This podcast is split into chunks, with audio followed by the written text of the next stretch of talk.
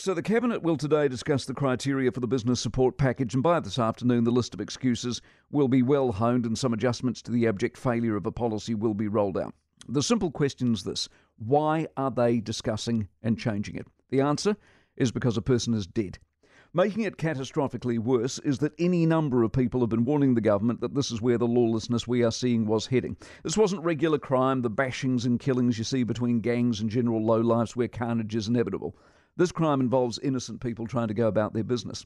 But because of the overarching approach to criminal behaviour, i.e., fewer go to prison, more get home detention, more on home detention cut their bracelets off, mixed in with the uh, sense that because the consequences aren't all that great, the criminal operates with a level of impunity, this has been the year of crime of lawlessness, of wanton destruction, of businesses have been raided and robbed over and over and over again.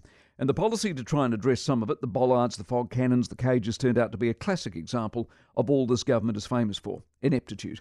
The police minister has been asked numerous times why the policy was the grand total, or has the grand total, of seven shops fitted out. People like Sunny Kaushal have written to any number of ministers asking for meetings and help. Mainly the letters haven't even been answered. The government doesn't care until they have to, until it gets so embarrassing they have no other choice, and a death is such a turning point. Whether a fog cannon or the like would have saved any of this, we can't know. What we do know is not everything that should have been done was.